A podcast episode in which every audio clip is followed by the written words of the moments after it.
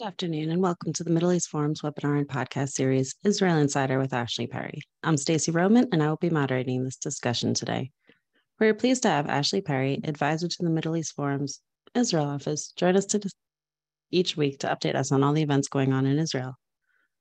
Uh, Mr. Perry will be giving us a briefing on current Israeli affairs for 15 minutes, then open it up for questions. Should you wish to ask a question, please use the Q&A box located at the bottom of your screen to type your question. And now, with no further ado, I will turn the discussion over to Mr. Ashley Perry. Thank you very much, Stacey, and good evening from Israel. Um, we are now six days after the lists were officially closed for the upcoming uh, elections in November November 1st, I should say. Um, and um, as people know, uh, Israel has proportional representation system, which means that uh, lists are submitted with the different parties, and the proportion of the votes for each party dictates the proportion of members of Knesset um, uh, that, that, that each party will receive. Uh, usually, um, when the lists are handed in on that last day, there's usually very little drama. Lists are usually known in advance. Um, there's nothing too exciting about it. Um, usually, the sort of jockeying takes place a few days before. Uh, and sometimes there's a little bit of drama, but everyone knows how it will work out. Most, uh, that's what most people thought this time as well. And in fact, um, they were wrong uh, myself included. Uh, most people thought that the joint list, uh, the three Arab parties, apart from um, uh, Ram, who broke away last elections, the Hadash, Tal, and Balad list, three Arab parties, different ideologies. You have a bit of nationalism, you have a bit of communism there, um, different parties, but they run together for you know, expediency because they don't, none of them on their own will pass the electoral threshold. Ram tried it successfully, but uh, probably none of the other parties have enough support, um, partly because while the Arab community is at least 20% of Israel, many do not vote. In the last elections, I believe it was about 40% of eligible voters in the Arab community did vote and that was enough to send both Ram, I think, with four seats, and the joint list with six seats into the Knesset. There was a higher 15 seats a few elections ago, uh, but we certainly haven't seen uh, anything like that level of excitement um, in the Arab community. And in fact, it seems to be even waning from that point. Um, as many predicted, the three parties would run again, but at the last minute, after some negotiations went awry, Balad, uh, definitely the most extreme of all the Arab parties, uh, decided, or it was decided for them, that they would not be able to join uh, the Tal Hadash list. Tal uh, leader is Ahmed Tibi, Hadash leader is Ayman Odeh, who is the leader of the joint list. Uh, Hadash being a communist party, even has a Jew. You know, they usually place a Jew on their list. Uh, Tal is a um, what they would call a, a center left party, but on the Palestinian issue, obviously very pro Palestinian. Balad is even more extreme, does not believe there should be a state of Israel, at least a, a Jewish and democratic state of Israel, uh, believes it should be a state of all its citizens. And the fact remains that Balad uh, were not on the joint list, and that could hamper both Balad's chances, which are now nowhere near the electoral threshold, but even potentially um, the Tal Hadash list, which, according to many polls, is now polling around four, uh, perhaps five, which is, well, four is the lowest uh, that any party can get because of the electoral threshold. Um, so that's a real problem uh, for Balad, certainly, and perhaps even for Tal Hadash list. Um, and what this does mean uh, first of all, that there's a few things that uh, commentators have indicated. First of all, it has raised slightly uh, the chances of greater Arab participation. There are some in the Arab community who would not vote for the joint list because they stand for one party and they disagree with some of the others. You know, uh, many uh, average Israeli uh, sort of viewers would just see the Arab lists as interchangeable. What does it matter if it's Balad, Tal, Hadash, Ram? They're all the same. Although Ram obviously is an exception since since uh, taking part in the the, the current government. Um, but there are differences. There's differences of religious outlook, of uh, you know where they stand uh, socially, financially. Some are communist, as I said. Some are more centrist, uh, where they stand on a two-state solution, how they see the future of the state of Israel. So they actually there is a theory that perhaps this could ignite more excitement around some of the list because they've split and because ideologically now some voters may feel that they can vote for the party they want rather than the amalgamation. Um, that uh, you know we, we, see on the, the Jewish Israeli side, many of the parties that have run together in the past and never as strong as the sum of their parts individually. So that may also be true of the Arab street as well but uh, going up a few percent is not going to really make the difference. Balad, as I said, at this point in time, I know we're near. Um, they are trying to get uh, a message across to try and uh, engender widespread support by claiming that this was Yair Lapid's doing. It's a, it's a conspiracy trying to divide the Arab street even further, trying to make sure that there's less Arab uh, representation. Um, and that's a message which is starting to catch on. But again, according to all polls, they're nowhere near the electoral threshold. What we should also say is, like other communities, many of the Israeli pollsters do not poll the Arab community as well uh, as they do some of the others. Uh, what this does do to the elections, though, it certainly changes the map because, as we've talked about uh, previously, if one party on one side of the map does not pass the electoral threshold, that tilts everything towards the other. And since this breakup and since Balad have not been able to get anywhere near the electoral threshold, every single poll from every pollster that's been released uh, in the last five days, and as we know, uh, Israeli pollsters are probably the most successful uh, job in Israel uh, during election time. There's, a, there's polls, if not every day, every other day, every single poll has now shown that the uh, so-called Bibi bloc, uh, the bloc, the right-wing religious bloc led by Netanyahu with the two ultra-Orthodox parties and the National Religious Party, get at least 60. Before this, they were polling 58, 59, not close enough to that hallowed 61 that we've talked about many, many times. Now, some polls have even given them as much as 62. Um, Netanyahu himself is certainly emboldened and is uh, telling all his supporters at all events, we already have 61 in our pocket. It's up to you whether we have more to really try and rally his supporters. But what is clear is the fact that Balad are running separately certainly tilts um, the map in favor of the right wing bloc, makes a left of center or anything that resembles the current government's chances of forming a government I would say uh, relatively uh, uh, minor.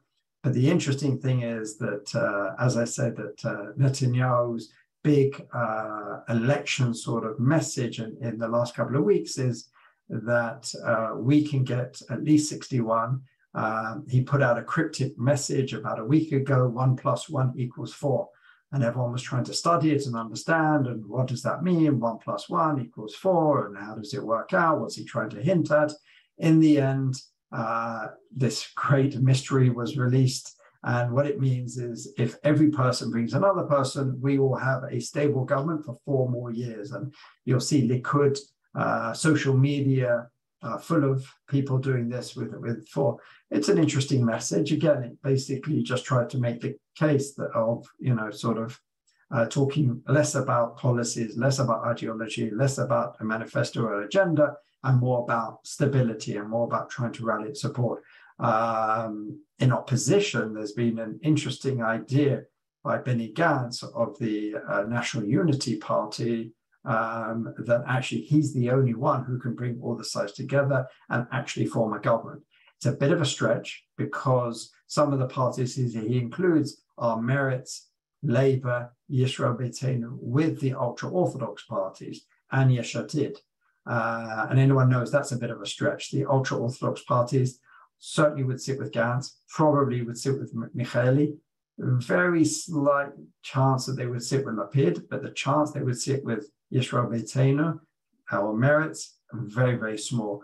Uh, but he is trying to counter um, uh, Netanyahu's messaging that for sure uh, he is the only one who can bring a stable government uh, for the next four years. The other slight surprise uh, that came out just before the lists um, were submitted to the Electoral Commission was the fact that the short-lived uh, Zionist Spirit Party, which was Ayelet Shaked and some of the other former Yamina uh, MKs, uh, joined with Yoaz Hendel and Zvika Hauser uh, to join the Zionist Spirit. It was clear that they were they were struggling. They were struggling even to get close to the threshold. Um, but what was the biggest problem, the biggest challenge for this relatively small uh, group was that they could not agree what would happen after the elections. Ayelet Shaked very much wants to sit in a right-wing government. Uh, I'll talk a little bit about uh, a little bit more about uh, what she's now doing to try and make that happen.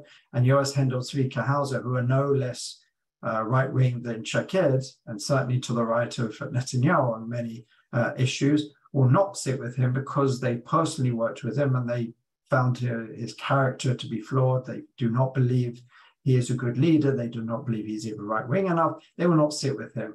Um, and so that basically was one of the major sticking points. And in the end, they decided to go their separate ways. Hendel and Hauser have decided to take a break from politics uh, because without Shaked, they stood even less chance. I think that on their own, they were polling 0.123 of a percent, uh, which is obviously a long way from the electoral threshold.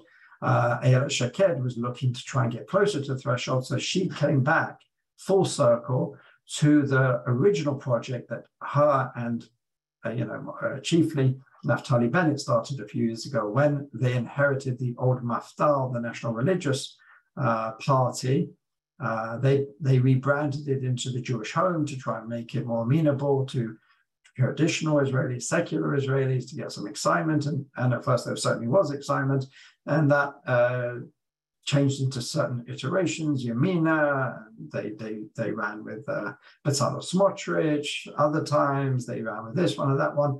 Um, but the uh, the um, national um, the Jewish Home Party had basically been taken over and was pretty irrelevant.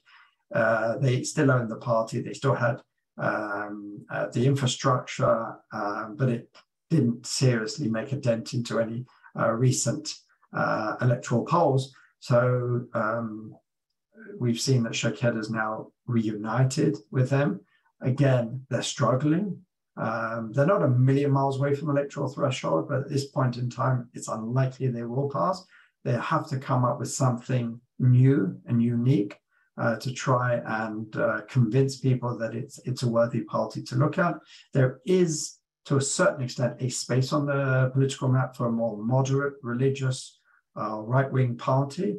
Uh, and interestingly, uh, at the event where they launched their campaign, Ayelet Shaked did try and make some headlines, and certainly did make headlines uh, by basically apologizing, apologizing for, uh, I'm paraphrasing here, for abandoning the right, for sitting in this government, uh, for all the things that have happened over the year, because obviously she's been criticized quite a lot for it. Um, so that apology made quite a lot of news. Uh, others shot back and said, well, if you're apologizing for sitting in this government, you're still, still sitting in this government as Minister of the Interior. You can leave at any time. You can resign your position, which she clearly has no intention of doing. So uh, it hasn't, it, it, did get a lot of attention, but it hasn't given her as much uh, traction as she would like.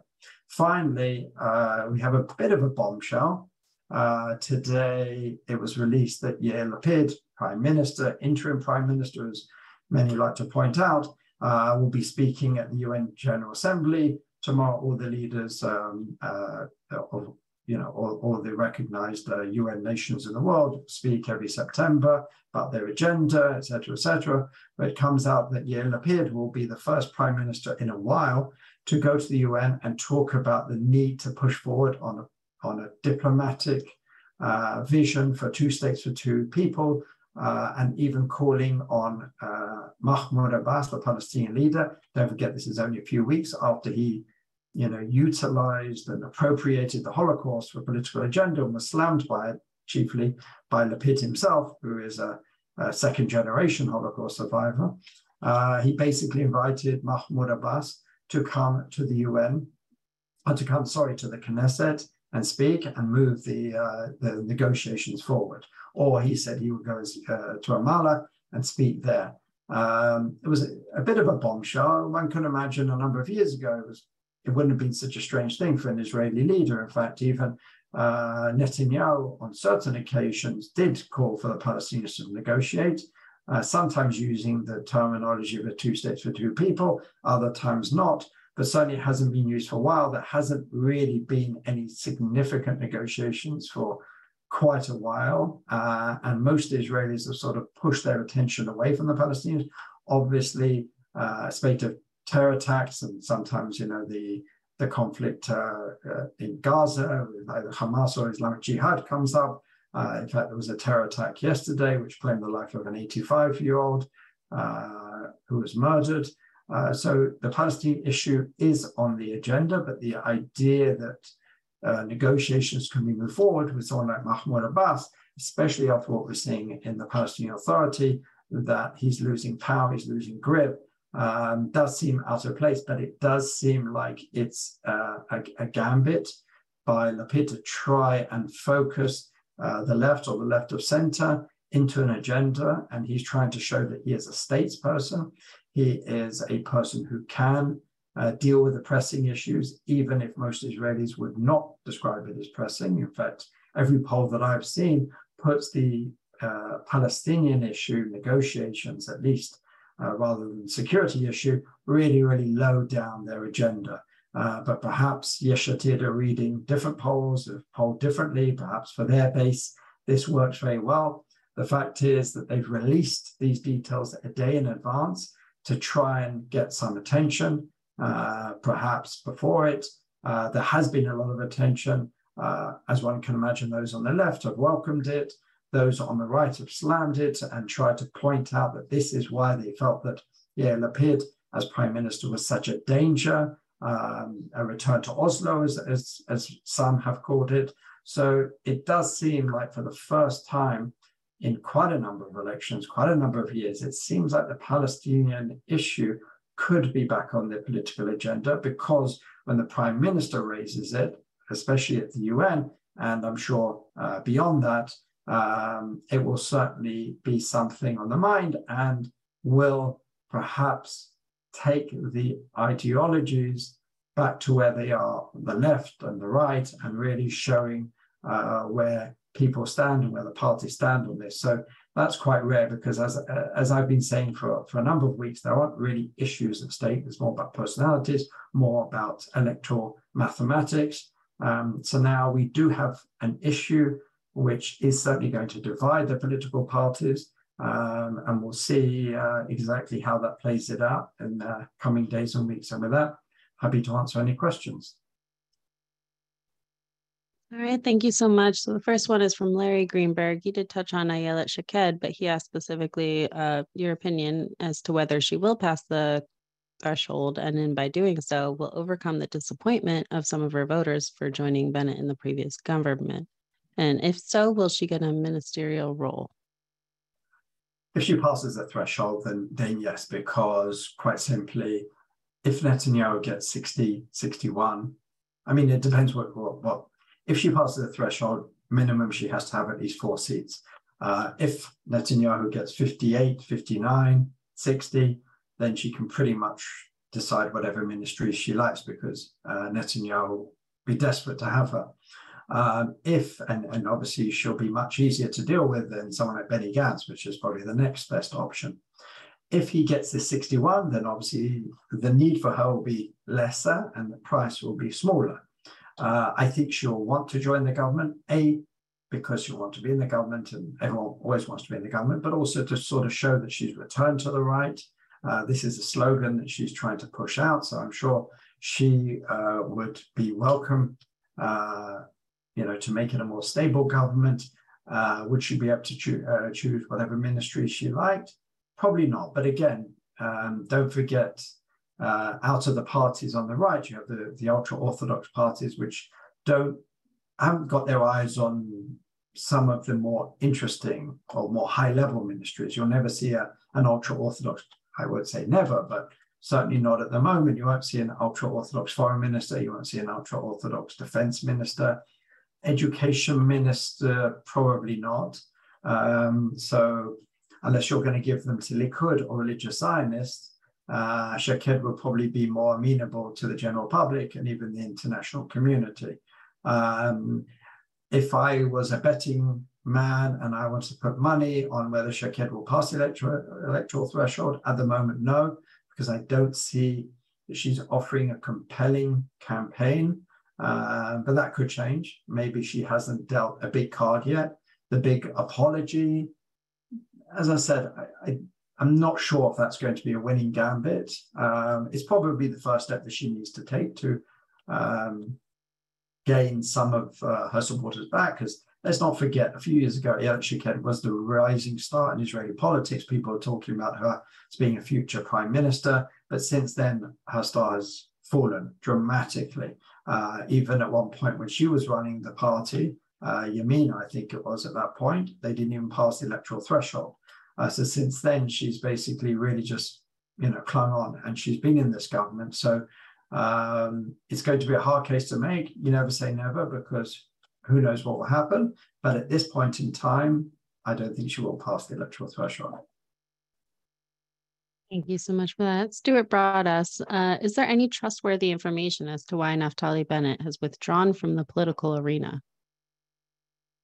Well, first of all, he's still at this point in the political arena. He's not running in the um, uh, upcoming elections. He is still alternate prime minister with responsibility on the Iranian nuclear portfolio.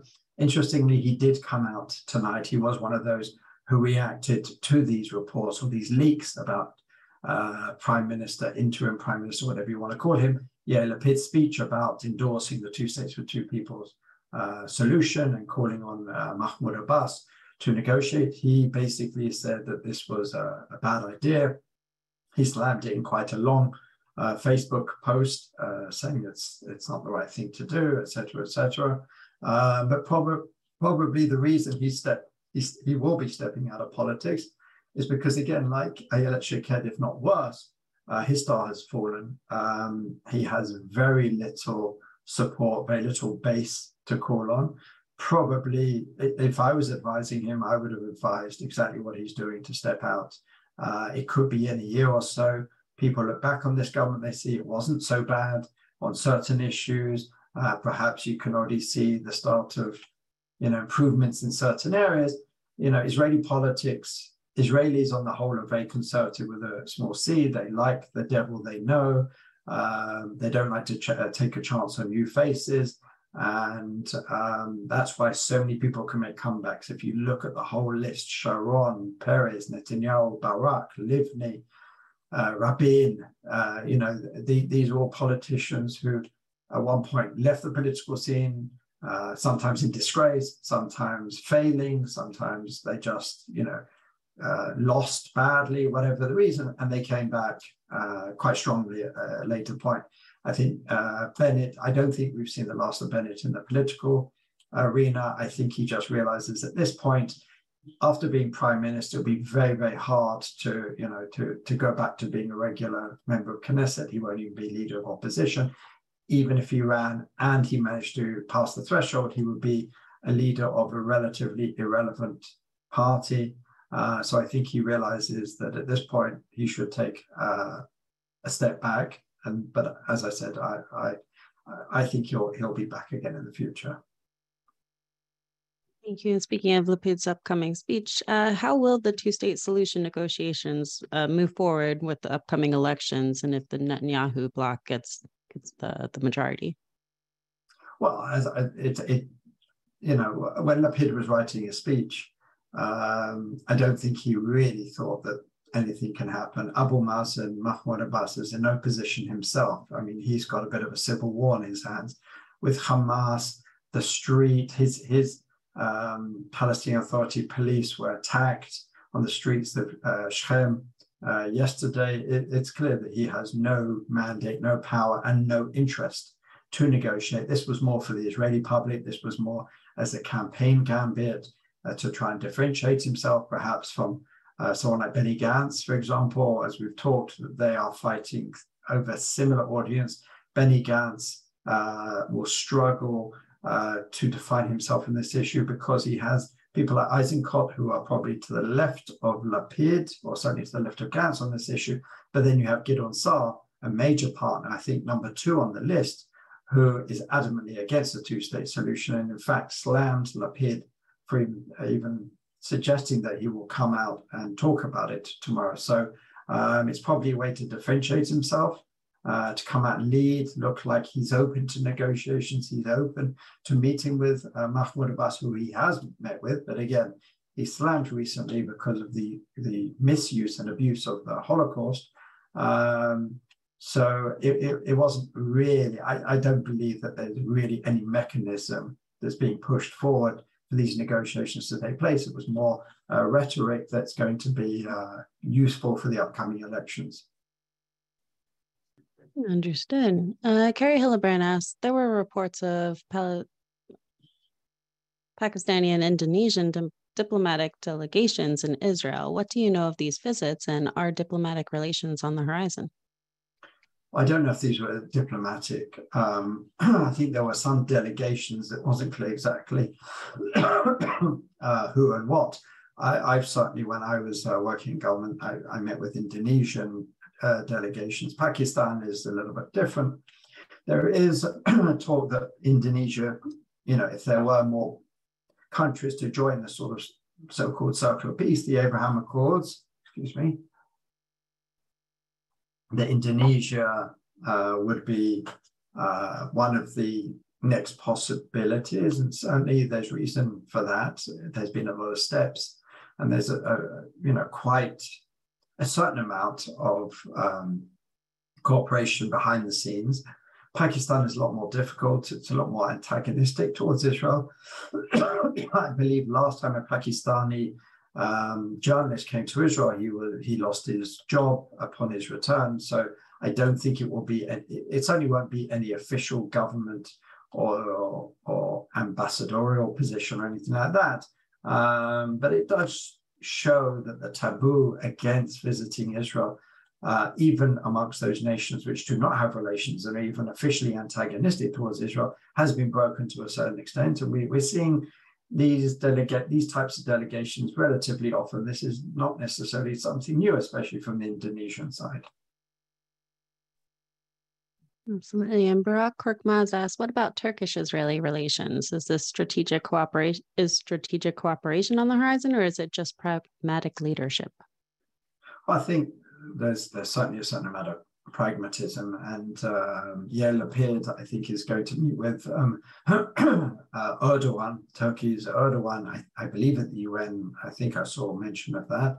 Um, and that's certainly historic. I don't think that Erdogan has met with a prime minister for a good number of years. He did meet with the president, um, uh, uh, Herzog, a few months ago. Uh, you know, he was invited to Ankara, and there was a state ceremony, etc., etc. But prime minister level is a whole different uh, uh, level to that.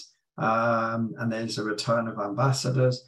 Uh, it, it's still at the pragmatic level, I don't. We we certainly are not seeing the warm ties that there used to be uh, before Erdogan, and I don't think we'll get back to that. Um, but there's an understanding that Erdogan needs Israel at this point, both regionally, economically, diplomatically, and I think Israel is responding to that.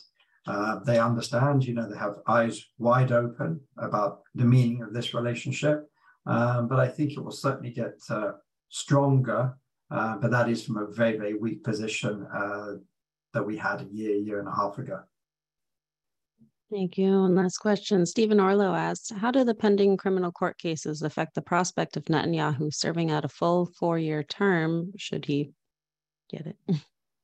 Well, as I've said, um, you know, the court case is going slowly, and that's very much uh, in Netanyahu's favor. His lawyers are very much interested in delaying, um, stalling as much as possible to, to, to let it go on as long as possible. But even when a verdict comes down, there'll be quite a lot of appeals.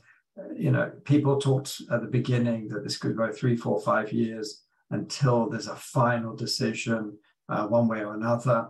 Uh, the big debate is whether uh, what happens in November in the elections could lend themselves towards a plea bargain. He was close to a plea bargain um, earlier in the year, um, but coming back to Balfour, coming back to the prime ministership, perhaps gives him more leverage if he's prepared to give it up. I'm, I'm sure he, he isn't.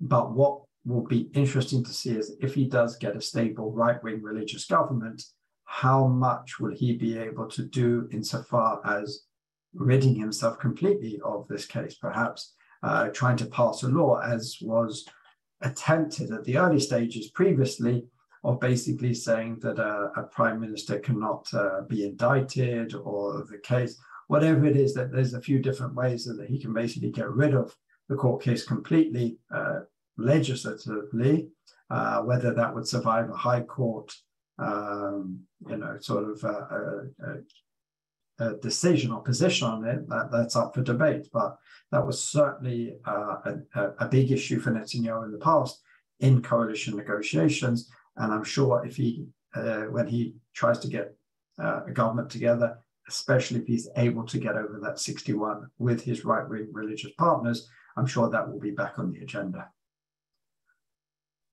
Thank you so much. We've come so close to our webinar and podcast. Ashley, thank you again for taking time to update us this week.